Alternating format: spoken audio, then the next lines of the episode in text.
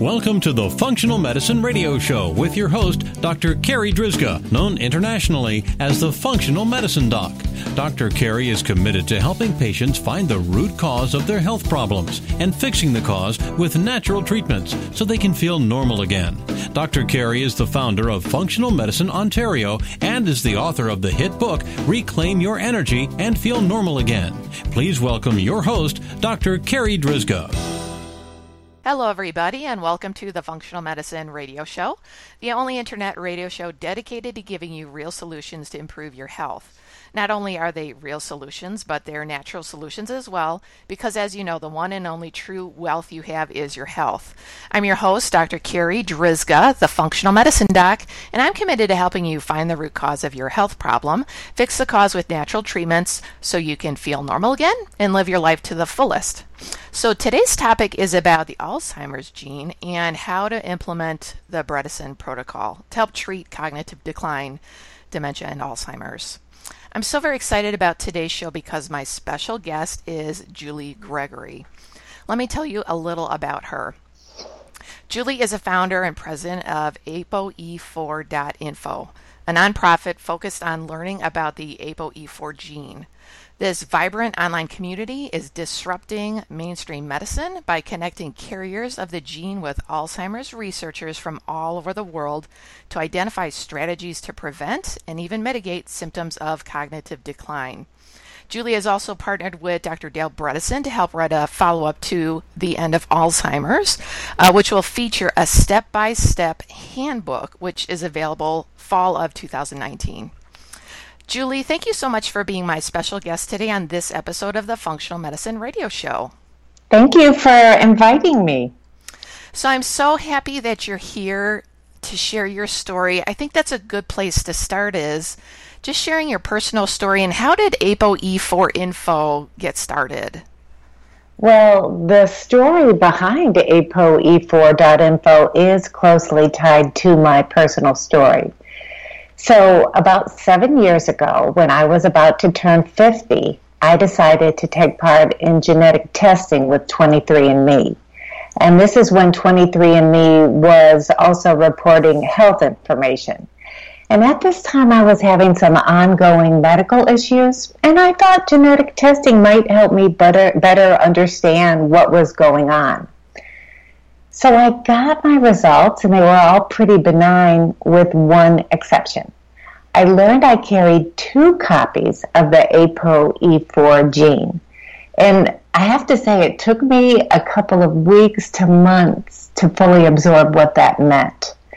Um, for your listeners, I'm referring to the apolipoprotein gene, and everybody gets a copy from each parent, so we all have two copies.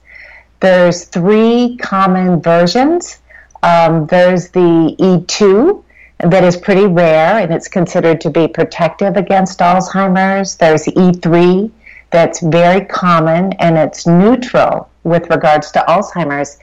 And then there's the epsilon 4 version. And this is very closely associated with the most common form of Alzheimer's.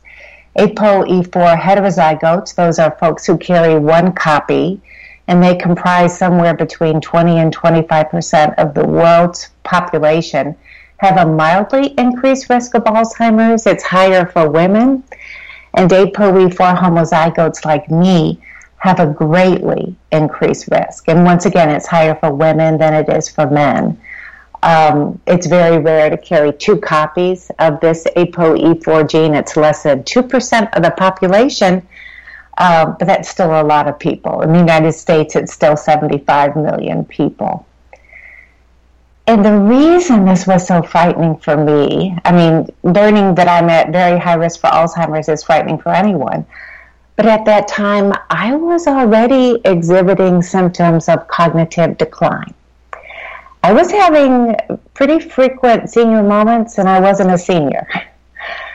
I remember driving home one day. I was on a very familiar road. This was my regular beaten path. Driving home from work one day, and I looked up at a stoplight, and I had absolutely no idea of where I was. And the feeling only lasted for a couple of seconds, but as you can imagine, it was terrifying. Um, I think around the same period, I began to have encounters in the town where I'd lived for the past 20 years, where I would run into people who would approach me in a very familiar way. They would begin talking to me about my family and their families. I had no idea of who they were. I knew I was supposed to know them, and it was so disconcerting. It was socially embarrassing and awkward, and I just fumbled my way through the conversation, trying not to let the person know I didn't know them. I just wanted to get away. Um, I can give you so many examples of things like this. But the worst part of it all was that over time, my world just began to get smaller. I began to get nervous about driving. I would feel the need to plan out my routes to very familiar places, like to my office or to my son's school or to the grocery store, places I went every day. I thought ahead of time where I would park. I was so afraid that feeling of being lost would come again and I wouldn't know what to do. Um, so I think that was the worst part of all. I was also very nervous about running into people who would know me. Um, it was just a really frightening time. I finally revealed to my husband that I had this high genetic risk, and he, you know, is my emotional anchor. And I fully expected him to say, Oh, you're fine, you know, you're just stressed, we're living a fast paced lifestyle. But instead of saying all that, when I told him I thought I might already be exhibiting symptoms of Alzheimer's, you know what he said to me? He said, That explains a lot, Julie. That blew me away. I did online cognitive testing and I found out I was in the mid 30th percentile for my age group. And that wasn't like me. In my graduate work and postgraduate work, I'd very easily gotten straight A's. I'd always learned and remembered easily.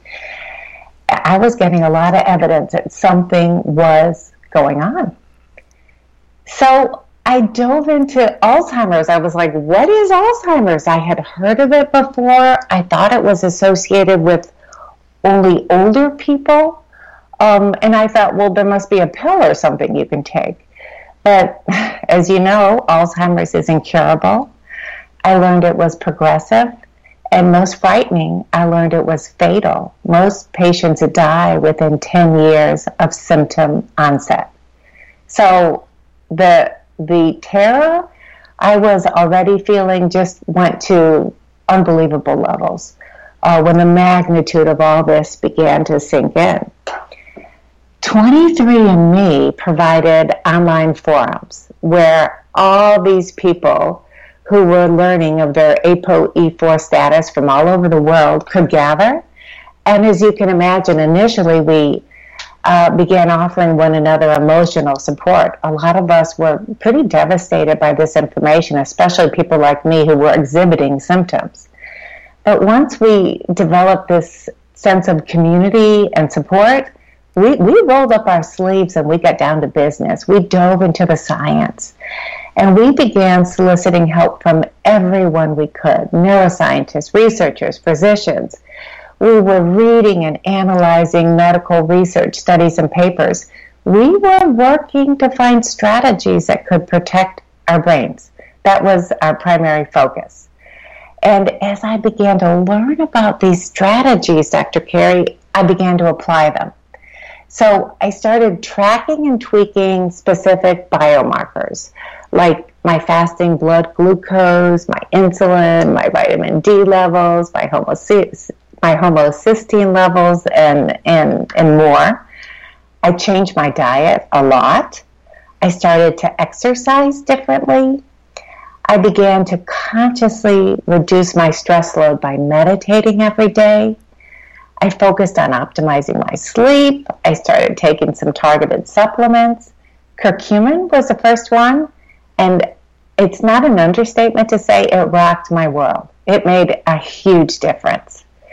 During this period, I also did online brain training every single day. Um, the training was supposed to be 15 to 20 minutes in length, But if I didn't beat my score from the day before, I did it again. And I tried to beat my score every day. So I put together this program for myself that was pretty intensive. And over time, I had some pretty remarkable results. My world opened up again. Um, I was no longer afraid of driving. I could confidently navigate anywhere, and I did. I once again knew all the people in my world that I was supposed to know. I even remember the people that I didn't know in those once awkward encounters. All those memories came back to me. I know how I knew them. I knew their family members. I knew everything about them. Um, I now even find myself in a position when I'm taking a walk in the neighborhood with my husband, and a neighbor approaches us, and I see this blank look on his face, and I have to whisper in his ear who they are. It's like all of the deficits I was experiencing came back. So I repeated the online cognitive testing, and by the time I turned 51, I was in the high 90th percentile for my age group. During this time, the APOE4 communities that we had built on 23andMe were very active. We had hundreds of pages of collaboration. Um, all these medical studies that we had analyzed and debated, uh, lots of N of one experimentation like mine, where people shared what they were doing and the results they were getting. We had all this advice from various experts. And two other ApoE4 carriers and myself realized we were sitting on a treasure trove of ApoE in ApoE4 information that had never been gathered in one place. So in October of 2013, we moved away from 23andMe and we created our own independent online community, apoe4.info. And several months later, we attained nonprofit status to help us with our work. And our primary focus is to learn all we can about the ApoE4 gene and how it impacts health. Our ultimate goal is to try to find strategies that we can use to mitigate our high risk not only for dementia but also for heart disease. Um, it's been a fascinating journey, and the people in this community are certainly, I consider to be my family now. Your ApoE4.info website does have a great amount of information. I even refer my patients who don't have ApoE4 Wow. I, refer, I say go to this website. Even though you don't have ApoE4, you're still at risk. You're having right. cognitive decline or you've been diagnosed with dementia. All of the lifestyle changes are still applicable. You're so right. I think we just have to apply them more strictly. So all ApoE genotypes are at risk, um, and I think everyone can benefit from participating with our community. I mean, our only focus is to save our cognitive health. And so we look at everything through that lens. And so, as you're speaking and telling your story, I know for the listeners out there, they are a bit awestruck in the sense of like, how is that possible that you in your 40s you were having cognitive decline, and here you are at 51, you said, and you're well, like you're no, so. I'm, I, I, I am 56 now. Oh, you did yeah. your retest at 51. I did the retest. So at the retest at 51. 51. Right. Sorry, I didn't mean for you to yeah. say your age. I wish I was, no, I wish I was 51. Um, at your retest at 51, how much you had improved. And, and I try and stress this to my patients that there is so much that can be done yes. and that they should have hope and that doing the protocol that you're doing is also difficult. Like you need to be committed. It is a total lifestyle change and that's one of the reasons I wanted to have you on is that you are a success story. You're you're living it, you're breathing it. Um, you see the changes and right. motivate those other people out there because it's hard for them. So can you tell us how did you eventually connect with Dr. Dale Bredesen? Well, I was already several years into what I call my healing journey. When I stumbled upon his paper and Reversal of Cognitive Decline, a novel therapeutic program. I think it came out in the autumn of 2014. Um, and for your listeners who weren't aware of this, in this paper, he shares 10 case studies from people, I think several were diagnosed with Alzheimer's, all were exhibiting cognitive decline. And he applies a protocol with these folks, and nine out of the 10 reversed their cognition after applying his protocol. So the title of his paper alone, Reversal of Cognitive Decline, it just blew me away. Um, then I got to Therapeutic Systems 1.0. And this is a table where he lists the strategies that he used to reverse cognitive decline. And, you know, mind you, he has an elegant scientific theory and he's got very personalized medicine. But in my own kitchen sink way, I had been using the same strategies Dr. Bredesen was using with similar results. And reading this paper was like this amazing confirmation of my journey. And I think in a much smaller way, my journey is a confirmation of Dr. Bredesen's approach. Um, I have to tell you, I sent Dr. Bredesen an email right after I, um, I read his paper, never expecting him to reply. But he replied that same day, and we actually spoke on the phone uh, a few hours later. And he was so eager to hear my story. He wanted all the details of my prior symptoms, my prior health issues, all the strategies I was using. He was particularly interested in my diet, my exercise routine. Um, and I have to tell you, he was thrilled to learn of my um, story, but he was equally thrilled with the whole ApoE4.info project in our community. In our community, and he's been a really big supporter of our work ever since then. Um, I have to tell you, Dr. Bredesen has also helped me in my recovery. So a few years ago, I felt like I was plateauing I was working the protocol just as hard as I always had, but I my overall health was slipping again, and my cognition was slipping. So around the same time, Dr. Bredesen was identifying um, what he calls his third subtype of Alzheimer's, that he refers to as a toxic type. And every time I saw him, I would run into him at various trainings or conferences. He would sometimes scream across the hallway, What's your TGF beta 1? What's your C4A? What's your alpha MSH? And it was like a foreign language to me. I didn't know what he was talking about. But I had revealed to him that I was plateauing, and he was pushing me to get all these biomarkers tested. And I finally relented, mostly to, to prove to him he was wrong, that this had nothing to do with me.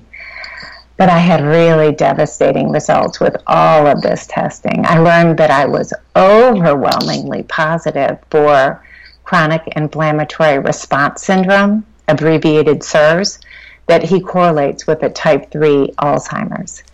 And so, talk about scary. I had extraordinarily high levels of inflammation. I think the um, upper level for TGF beta 1 is something like 2800 mine was 40000 my c4a i think the upper level somewhere in the high 2000s was 20000 i mean my numbers were way off the chart. So as you know when you have CIRS you have to figure out what's driving it. So I, I took a genetic test to learn my HLA DR DQ haplotype, and this reveals a genetic signature that can point you towards what could be driving it.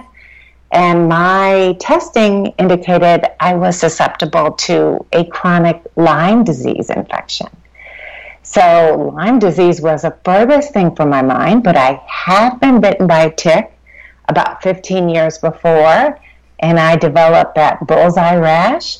But I took antibiotics back then, I think for a week or 10 days. So I thought that was addressed.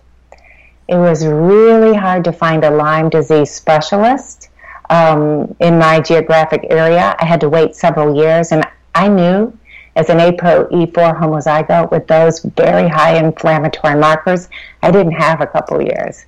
So Dr. Bredesen helped connect me with Dr. Sunjya Schweig at the California Center for Functional Medicine. And Dr. Schweig did some exhaustive testing with me that revealed it wasn't Lyme disease, but I had an acute Lyme disease co-infection called babesiosis. And I've been working on that along with some ongoing gut issues, and I'm feeling a lot better. Um, this past week, I just did an IGeneX test, and I learned my babesiosis is completely gone. It's taken a few years.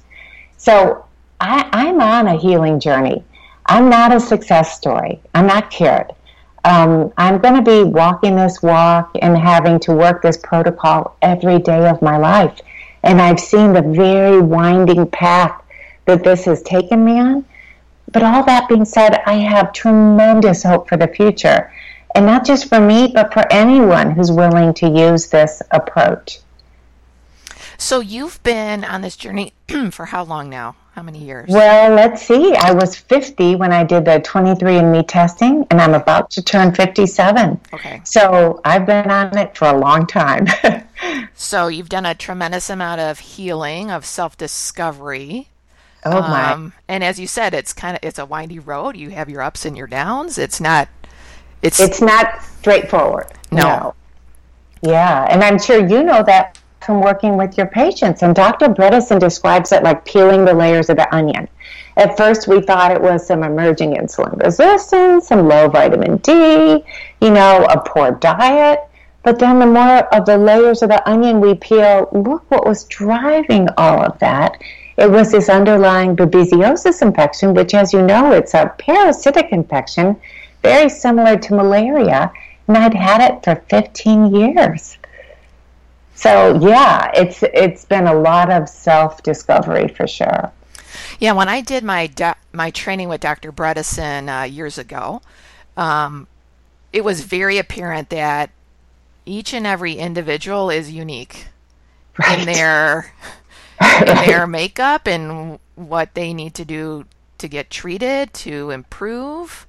Um, and so this is not like a cookbook uh, no. It, it really is needs to be applied very individually, and right. that as I've been seeing patients and treating patients, that it um, it can be difficult. You know, you do have to make lifestyle changes.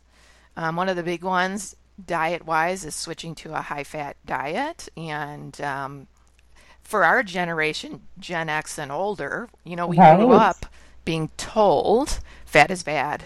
Right? That is terrible. You should Tell eat me about You it. should eat low right? fat. and then to try and explain to these patients that no, you actually need a high fat diet. It's right. it's hard it's hard for them to grasp and then that it also just takes time. Like this is a constant fight and it takes it time to implement all of these changes. It takes time to see those changes, and if you're not seeing changes, there's something that's being missed. Like you were saying, Julie, that you felt you were plateauing. Right. So it's like, okay, why am I plateauing? There's still something missing, and right. you discovered the CIRS and the babesiosis. Right, right. And I love that you talked about how difficult it is for people to start using a high fat diet. I felt like it was jumping off a cliff. I felt like, okay, I'm already at risk for heart disease because ApoE4 is associated with that, and now I'm going to begin using this higher fat diet. And it, it was scary, but I have to say, for me, getting into ketosis, which I now do in a very different way, but getting into ketosis was probably one of the most healing things for my body. Um, as you're probably aware, ApoE4 carriers have a reduced cerebral glucose utilization in the brain that starts as early as age 20 but it gets exacerbated with the onset of menopause, which is when I was having my symptoms. It's, it's also exacerbated with insulin resistance, which I was also exhibiting without even knowing it. So my brain was starving for fuel, and ketosis was one of my most um, helpful strategies. And so um, you are now working with Dr. Bredesen with his new book. I am. And um, I know for from a personal level, you know, I, I recommend his book so often, and a lot of his book is quite technical, and and right. um, readers don't quite understand it, and I tell them that's okay. You don't have to understand everything. You just kind of have to get a big picture that there's a lot of moving pieces, and we just right. to like figure it out. Right, and that's something we're struggling with. We have to be technical enough to convince the scientists that are reading the book, but we have to be make the language simple enough that everyday lay people who are reading it can understand and follow. So that's been a little bit of a struggle. But the part of the book that I'm helping Dr. Bredesen with, I'm so excited about. It's the handbook portion. So we're basically providing detailed instruction on all of his recommended strategies people struggle so much with the diet. So we're, we're revealing our food pyramid. We take a super deep dive into diet, uh, the best exercise, ways to reduce stress, how to optimize your sleep, all the many ways you can enhance your cognition. It's not just brain training. There's so many things we can do. We talk about supplements and avoiding toxins and all of these lifestyle changes, and I'm really excited. I think people are hungry for this information. I think they're hungry, and it's just so very much needed. So I practice up here in Canada, and you know we have socialized medicine, and and when patients come in, I I have to tell them I kind of have to break their heart and tell them like the medical standard of care for treating dementia and Alzheimer's is maybe to prescribe you a pill like Aricept. Yes. And to just watch you decline. Like that that is how your doctor is going to treat you. And that your doctor your doctor does not know the Bredesen protocol, will not understand the Bredesen protocol, and even if they do understand it, technically they cannot implement it because it's not the standard of care that they have to abide by. Wow. Yeah, and we have the same problem in the States, of course. Yeah. Um, when I went to see a neurologist and I told him that I was concerned about my cognitive health, do you know what he told me, Dr. Carri? He said, Good luck with that. That's the only thing he was able to offer me. Other members of our ApoE4.info community have been told by their physicians and neurologists to go home and wait for it. I mean, mainstream medicine, you're so right, has absolutely nothing to offer other than two or three medications like Namenda or Aricept that might very temporarily improve symptoms, like for a week or a month, but they do nothing to change the trajectory of this disease process. Yeah, so what happens is these patients they get beat down, they get yes. discouraged, Right. And then they almost can't believe, like, how could Dr. Bredesen's protocol work for me? My doctor just told me, or my neurologist just told me, you know, it's not going to work. And it's just, again, I'm so excited that you're on today to help share your story and your journey and your successes because it is possible. Oh, it is absolutely possible. And I would do what you're doing, recommend that your patients read The End of Alzheimer's, recommend that they visit our community at apoe4.info. And they can see lots of people that are having success. And we cheer each other on every step of the way. We've also partnered with the Functional Medicine Coaching Academy. And we have uh, a rotating team of interns that have done um, advanced coursework in reversing cognitive decline that people can use as health coaches. So, I mean, we're doing all we can to spread this information widely. It's freely available. We are a nonprofit because we know the obstacles and roadblocks that people run into when they go to visit their physicians and they're not getting um, direction and they're not getting any hope. And so, Julie, as you think back over the past seven to 10 years, and basically like what you started kind of as a grassroots, you know, movement on your own health, and then finding these other people out right. there in the world on these forums and connecting, and then seeing what you've built and seeing what Dr. Bredesen has built, and just the all of that information that's now out there just in the past five years, even. Right. globally to help people, give them answers, and give them direction. It's amazing. Oh, it's absolutely amazing. Um, you know, one thing that we're about to launch into that I'm so excited about is we want to promote more research. Um, you know, there's all these academic scientists that are using mice genetically engineered to develop Alzheimer's. Well, we're raising our hands and saying, let's use humans. So we're trying to create partnerships now between researchers and our community, and it's been really exciting.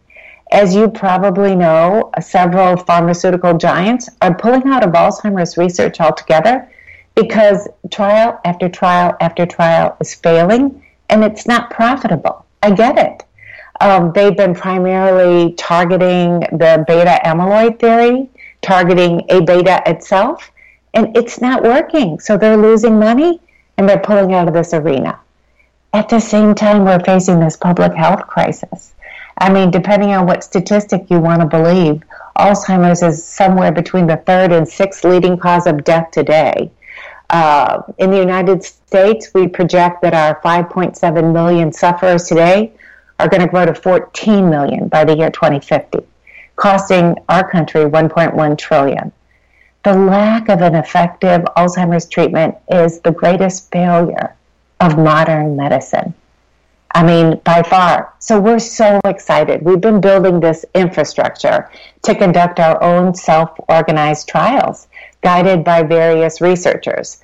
Members of our board and our scientific advisory committees have been meeting with these candidates, many that want to test out new biomarkers or various strategies. And we've selected a few that we're going to be moving forward with, and we'll be making some announcements about that shortly. Um, so we're really excited. It's like we're pharma has abandoned us, mainstream medicine has abandoned us. We have skin in the game and we're not tied uh, in any way financially to anyone. We're not worried about academic tenure. We're citizen scientists that want to move the science forward. And that's our only goal to save our own lives and the lives of people that we care about. Julie, you've been so open and candid in our interview today. Do you have any parting thoughts, anything left that you want to share for the listeners out there? I just want to encourage people to give this approach a try. Um, as Dr. Bredesen always points out, you don't have to be perfect. You know, my New Year's resolution every year is to be as good as my protocol that's described in one of the chapters in the end of Alzheimer's. I'm far from perfect, but I do enough that I get results that are self perpetuating. I want to follow the protocol because it makes me feel so much better.